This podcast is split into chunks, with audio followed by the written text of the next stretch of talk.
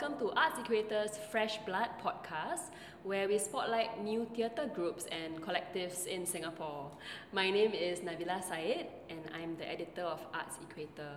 I'm joined today by Ray Po, an established actor, director, and theatre maker in Singapore, game designer, lecturer. Um, he is also the founder of uh, the brand new collective Attempts, a participatory theatre collective based in Singapore. The name Attempts comes from their first production titled Attempts Singapore, staged as part of the M1 Singapore Fringe Festival in 2018.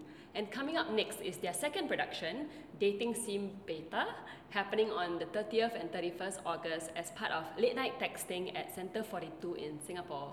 Hello, Ray. Hello. that's a lot of things. yes. Can you tell us about the origin story of Attempts? You know, Mm. how did it come about? Um, I know it starts with your first show, uh, Mm. Attempts Singapore, Mm, and that starting point for that was um, Martin Crimp's play, yeah. Attempts on Her Life, right? That's right. So tell us how did that come about and why that play? Okay. So maybe just a little bit of background onto like because uh, attempts, of course, uh, it's Martin Crimp's attempts on her life, and also the word attempts just have a lot of meaning for me, right? Uh, so I, I mean, I started off doing a lot of work with Drama Box, who does a lot of community theatre. At the same time, they do forum theatre, which is my first uh, interaction with any kind of a participatory uh, form of uh, theatre uh, or applied theatre. So we started doing a lot of forum theatre, and until we kind of evolved to a certain period of time where everybody in the company seems to have departed from forum theatre and started doing uh, other forms of interaction with the audience or the community. So when I went back to do my masters, one of the first questions I asked myself was, what kind of work do I want to go into, right? I know I want to do participatory. I know I want to do interaction, but I needed to know uh, in what way that was me. So two things came about during my uh, study in, in Melbourne VCA, which is first thing is uh, I came across this script called Attempts on Her Life by Martin Crimp. Uh, and this is it's such an amazing script because it's it's it's uh, apparently a, a writing exercise that Martin Crimp himself started off writing. Oh, I didn't know that. Apparently, uh, people say that. Yeah.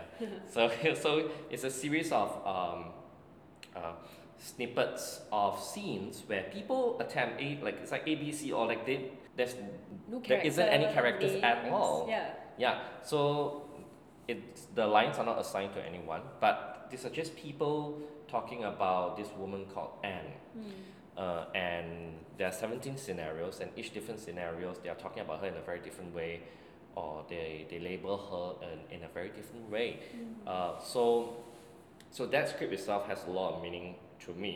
I'm going to talk about that a little bit later. Okay. But uh, at the same time, also I started to look at what kind of uh, participatory works that I I want to look into, uh, and uh, I started to look at video games Right. because the, because if I ask myself like, oh, what form of medium looks at audience and performance relationship the most? I suppose video game kind of comes up on the top Okay. or one of the few of the tops uh, other than board games and stuff like that because they kind of like want to know what is your experience like as you're going through right it's all about the interaction Right. so i started looking at video games and then i looked into board games and then i looked into uh, role-playing games like dungeons and dragons so i kind of like uh, wanted and, and am interested to look at video games and what that means right uh, so i started my journey there uh, so actually before attempts singapore there was attempts melbourne Oh, okay. uh, which is a um, my final year, year school production.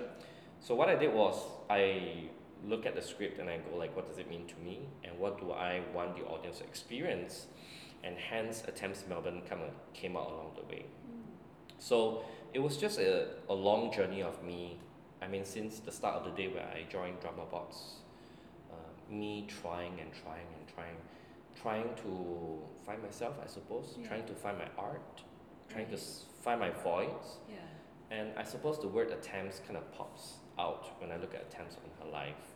Be it somebody attempting to define who you are, or be it how you are trying to uh, define who you are, right? Mm, Through your successes or through your failures. right. So attempts is me knowing that I'm just keep trying and trying and trying. And to me, that's important rather than having a lot of successful productions. Yes. To me, it's just constantly trying. So I, I suppose I embrace that mentality. Second of all, uh, the script itself has a strong feminist element to it. Feminists. Yeah, Right. yeah, a strong feminist element to it, and, and my partner, uh, uh, Z, Yeah. a good friend of hers, uh, she's a dramaturg as well. Yeah. Uh, she's an actor, uh, and she is a feminist artist. So that kind of influenced me a lot. Right. And um, so times felt like that point of life where I had a huge change in Mm. direction of my art and my personality as and my person and how I view life. Wow. So that to me was significant significant too. Yeah. Mm. That's crazy because it's like the idea of a play changing your life or Yeah. affecting the course of your life. Mm, mm, mm. Um, this is definitely like an example of that. So Mm. that's really interesting. Can I just pick up on since you've mentioned what attempts means, Mm, right? The mm. name of your collective. That's and right. And it seems like you've put a lot of thought into the name of it. Mm. Um, I like what you said about failures Mm. because I know that uh, you, when you talk about your CV, I think recently or maybe Yeah. in recent years, you've been talking about your CV in terms of a list of key, maybe key failures Mm. instead of key achievements or successes, Yeah. which is very interesting, right? Mm. People don't usually do that. People don't highlight their failures. Mm. So why why have you done that and has Mm. has there been a shift in the way you think about failing and, Mm. and succeeding and how that ties in with attempts Mm, mm. So I think uh, a couple of things here. Uh, first of all, the idea of video game is this, right? The video games is based on failing. mm. video games are never based on, uh, oh, let's try to get this, right? That's an objective. But if you look at, like, say, for example, very simply, uh, Super Mario. Super Mario is based on where you fail right and learning from the experience of where you fail. Like, you know, you, you, you, you, you run and then you jump, and then all of a sudden there's this, like, invisible block appears, and you're like, oh, now I hit that block. Uh, and then when you do it again, you know not to hit that block. So essentially, a lot of video games, a lot of very good video games, is about giving you a very meaningful failure right and learning from it. So uh, my mentor, uh, uh, I have a mentor uh, called Tassos, and he's from um, Coney HQ from UK London. So he once told me saying that it's okay to let your audience fail in doing what they are trying to do within your game yes but it needs to be meaningful. It needs to be like, oh my god, I failed, but I learned so much more by failing than succeeding. yes So to me, I think that's interesting because theatre is like that one. The whole idea of tragedy, or the whole idea of not being able to have that happy ending, right? achieve To- your goals yeah, uh, that you learn something through it. right So to me, I think that's that's interesting. Second of all, is also like you know, uh, me trying to be a little bit more kind and generous to myself, which I kind of find as as a Singaporean Chinese, especially, you know, you're very hard on yourself. You know, there's you have to be perfect. You have to like be achieving something by what age yeah and the model citizen Yeah, the model citizen. worker Mm, mm, mm. And I just realized that I just don't have that many things to grab on and go like I'm really good at this. Mm. But I'm very good at looking at myself and go like I failed at this. Right. Right? Yes. and go like, hey look, I tried this and this and I just didn't make it. yeah Um, which I'm kind of embracing yes it right now. Yeah. Sometimes it's, there's a better story to tell at failing than a better story to tell at succeeding. yeah Mm. and I like that because especially as a collective base in Singapore Mm. in Singapore success is so much you know very prized Mm. so turning the conversation around to Mm. focus on failing and learning from failures I Yeah. feel is like very meaningful and it makes sense why you would be doing this kind of work here but can you tell us about your first production Attempt Singapore Mm. um, what was that experience like putting that show together So as, as you know, I I did the I, I mentioned I did the attempts Melbourne before, and Yeah. so I got like a bunch of actors, and they came in and it was just me in the dark uh, trying to figure out what happens, right? Uh, and I had a lot of anxiety uh, while doing the Melbourne one, uh, and but end of the day it was it was kind of the, it was kind of success because you know audience came in they were like oh my god this is so interesting right yeah uh, this is not something that we generally have been to, Yes. Uh, especially in, in a smaller scale in Melbourne, because ev- every show is only 20 to 22 people. so it's easier to have very good response from a small group of people than to have like 200 and then someone don't like your play. Right. Um, can you can you first um, tell us about uh, attempts um, the show? Like Yeah. what was it about? Yeah. Okay, so uh, Martin Crimp's attempts on her life, uh, the whole idea was them trying to uh, define who this person Anne is. So I was really interested in uh, how we look at this woman and we attempt to label this woman. So basically, the show is a little bit more about male gaze, Right. right? Yes. Be it what gender you have, what kind of gaze are you applying on this person, and how you define this person, right? Uh, it was my quest to defeating the patriarchy, whatever that means, because I realized it resides in me. So at the same time, it was my artistic value, uh, my personal value. At the same time, it's also me exploring my own patriarchy that resides in me. You know, how I look at women, how I go like, oh, I want to put this underwear as an art to, uh, you know, comment about sex. You know, um, And questioning that, why Yeah. do you think in that way? and artists do that, and I realize I do that too, right? Oh, I'm going to have this man stab this woman, so it creates an image in theater. But you know, what essentially what you're doing, you're objectifying women, uh, and and I do that a lot in my without, past Without realizing. without realizing. Yeah. Uh, so I think it was my conquest to to kind of uh, look at it and go no. So what we got the audience to do is to go through a narrative that they. Uh, so there's this huge company called a conglomerate called ARC, ARC, uh, and they have an AI, uh, which is a, which is a, a combination of algorithms and data, and this AI is called Joan. Uh, I'm a little bit of play on Joan of Arc, right? Okay. So this AI called Joan. Oh, Joan of Arc. I just got it. Yeah, yeah, yeah, yeah. okay. Right. Uh, so Joan uh, is a, an AI that serves a company, uh, but all of a sudden they find like there is this uh, mysterious database uh, bank in this AI system, and they don't know what it is. They only know that it contains memories about this woman called Anne. So we kind of built two rooms where each room consists three different identities of Anne. Uh, and then the audience are supposed to come in and try to figure out, you looking at environmental storytelling, which is uh, the items in the environment that tells a story of this singular identity, to try to attempt and profile who she is. right. So their experience is trying to guess who she is. Do you look at a bookshelf filled with philosophical books and identify her as a philosopher? Or do you look at her like a camera with her dildos on the bed and you identify her as a cam sex worker?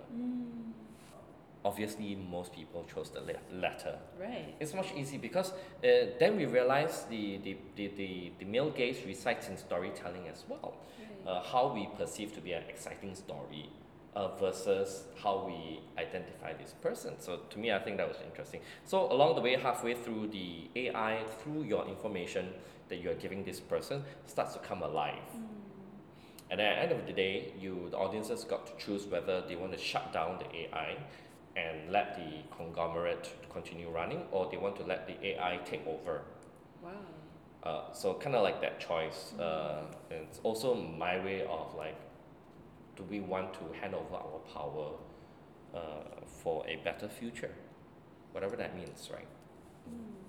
So definitely the audience were like architects of what happens in the end Mm. or um, what happens in the story, right? And Mm. and is that something that you are trying to do with your work, like putting the audience's experience like front and center, Mm. um, and giving them power? Is that Mm. a, thing that you're focusing on? I think what I'm doing is I'm providing them with, with an experience where they can kind of choose, right? Okay, so agency is a very funny thing because agency, there's no true agency in life. Okay. in a game, in a game, or at least in a video game, there's no true agency, right? There's no true freedom. Uh, so what we perceive as freedom is often false. Right. And to me, is to curate that experience where you can have your own indiv- individual, unique experience. That's something that you come up with, but also at the same time understand that uh, it's still a piece of theater that you watch, right? Yes. It's not like I put a sand in a box and you build whatever you want with the sand. Yeah. But by putting sand in a box, you're already determining what this person is building, Mm. at least with the materials. Yes. Uh, so I think that's what I'm trying to get at, Mm. uh, which is to tell a story in a different way, Yeah. uh, and a way that you will learn and perceive by yourself. Okay. It's interesting that you say that there's no true agency in terms of the, like in a game Mm. because when I was thinking about game design, Mm. not that I'm very conversant with game culture or Uh-huh, uh-huh. writing for games, Mhm. but I was thinking of the idea of the grand designer Mm. designing the game. Mm. Um, and I didn't think about it in that respect where there are already these limitations in place, Mm. conditions in place, Mm. and you are in a way free to do some things, Mm. but yes, they've been preset. Mm. Um, how you do it Mm. wo- might be preset by someone, something. Mm. So that's very interesting in terms of power structures, Yeah, isn't it? dynamics. Mm. Yeah, very interesting. So do you play a lot of games? Uh, so the bad thing about doing full time work now, because I'm full time uh, Teaching. teaching, uh, is that you have less time for for games. uh, and uh, people when they look at games, they'll be thinking like, oh, you're just having fun, or you're not doing real work, right? Uh, yeah. But I used to game a lot. I'm trying to game more. I'm trying to. I'm also a little bit going uh, away from video games and a little bit more to board games. Oh. I mean, they are correlated, but it's also me just trying to see uh, what other uh, things I can learn. Right. Mm. Okay. So let's move on to your second production that's Yes. coming up very soon. Um, it is called Dating Sim Beta. That's right. Um, and da- Dating Sim Beta is a 30 minute participatory theatrical experience Mhm. that takes the form of an interactive dating simulation game come to life, allowing the audience a closer examination of their agency, which we Mhm. just talked about, Mhm. and prejudices in modern dating and relationships. So already I'm seeing some kind of like common threads between what you've talked about um, with your first production as well. So maybe let's start with why dating and a Mm. dating simulation. Mm. Uh, so I mean, it's always personal at first. It's always me trying to break down whatever is inside me, uh, and also I think this is uh, one of the response I had uh, for Monica Baey's event. What happened with Right. Monica Baey? I mean, it started a little bit more with the Me Too movement, but then uh, the Monica Bay uh, thing uh, kind of like propelled it in that sense because I always felt like I had a very toxic way of looking at dating and relationships. Uh, so a very good example is this, right? Uh, when you are first dating someone, uh, what needs to happen in order for a kiss to happen, right? Do you ask for it? Do you just go for it? Do you, uh, what are clues or signs or gestures you tell uh, that you can tell from whether a kiss is allowed or not? Yeah. right? So I ask this question a lot to men and women, and all of them, surprisingly, sometimes, um, even for women, they feel like, oh, don't don't ask. You you know you just Go spoil the it. mood, right? Just go for it, right? And I'm like, oh my god, that's so problematic to me at least because how then do you tell if this person wants it or not? Yes. Because you're relying on something so unreliable, such as tells Yeah. from so my I always thought that if someone is if you're talking to someone and you're very close to that person and if that girl especially is looking at your lips while they're talking Oh yeah, that's to what you they say. Yeah. To look for. then you're like oh she is she wants to kiss you Mm. and I think that's really really dangerous to uh, to Yeah. So uh, perhaps it's my way of re-examining how I see and perceive relationships, Mm. uh, and how toxic masculinity or uh, or, the, or the patriarchy or how we view gender roles uh, affect in our way of I need to sweep you off your feet in while dating. So, in terms of dating sim, is that what the audience is doing? Are we have you broken down Mm. the, these like very classic elements of dating and Mm. things that happen in a date, and then get the audience to decide like is this the right time to kiss? Know, have you broken it down into almost like micro decisions that we may not think about, or how, how have you structured the whole thing? Uh, first of all, it's uh, just a disclaimer for everyone. It is it is not going to be thirty minutes, Oh, and I explain why. And I'll explain why. Uh, because uh, dating sim actually is a genre of game uh, that started in Japan, um, and essentially the storyline of a dating simulation is often about one guy uh, trying to date a collection of women. that's Right. already problematic. Yeah, it's itself in itself is very problematic, and you and you do realize that parents will tell boys, sons that hey, keep your option open, right? Date more girls, and then you will know how it is. Yeah. But when you tell a girl, you'll be like, keep your virginity, uh, and don't go around dating so many people because you will seem like a a know, loose. a loose woman, whatever that Yeah. means.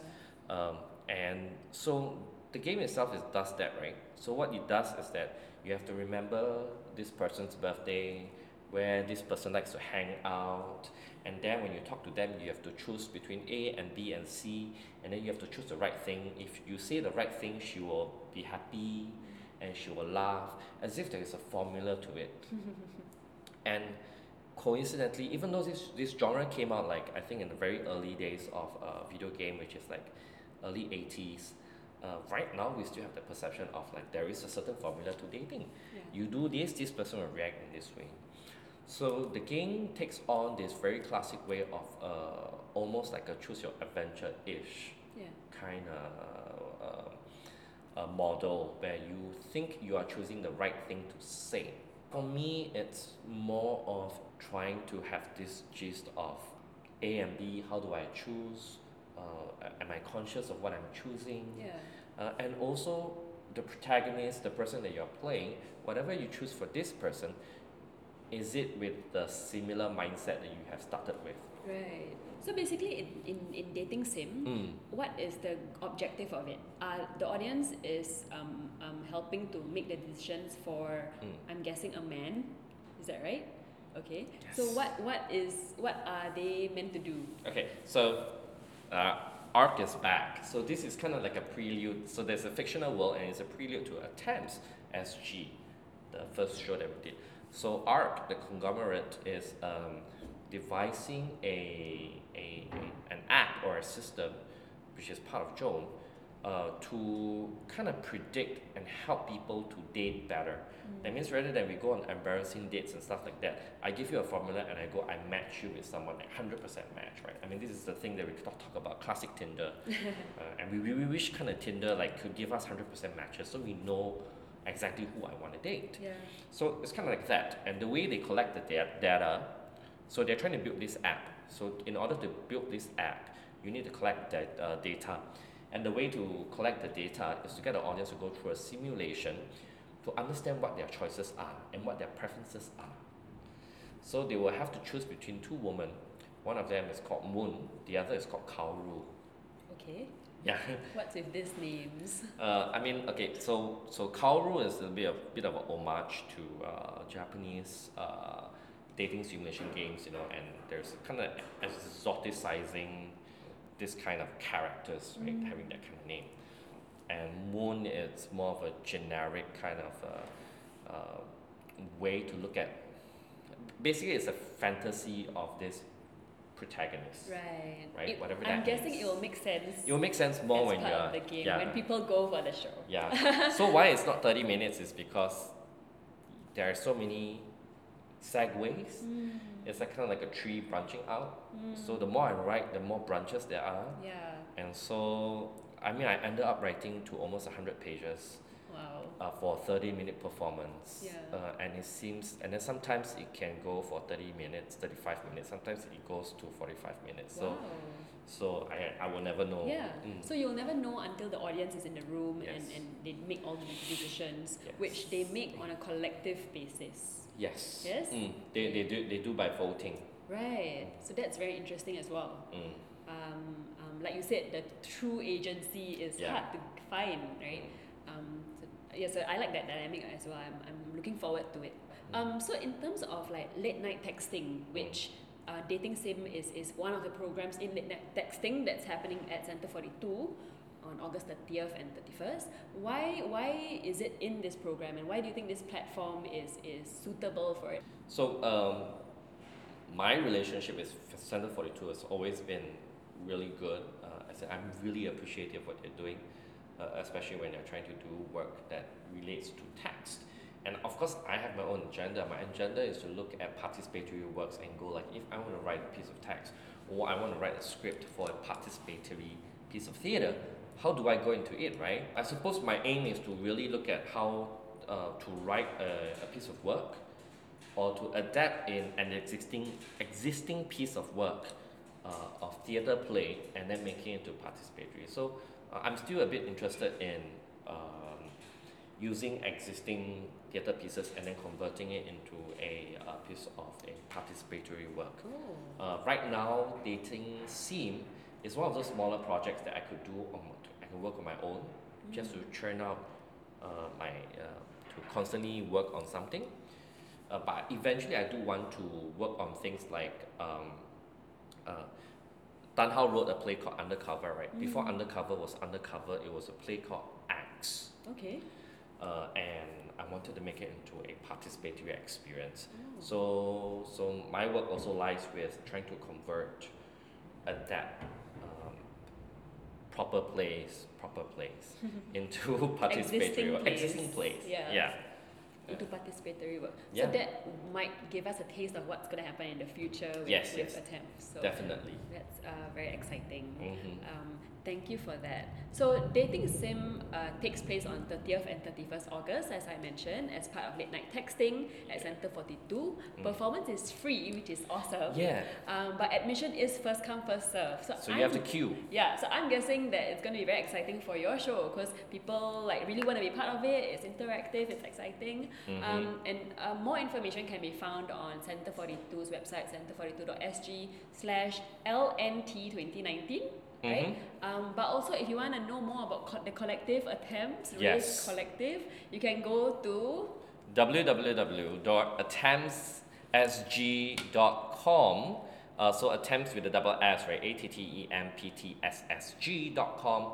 Or you could look for us on Instagram or Facebook uh, via attempts SG. yeah. Thank you so much, and Yay. thanks for joining us, Ray, and telling us No, more thank you about for getting your work. Yeah, sure. It's awesome. I Thank you.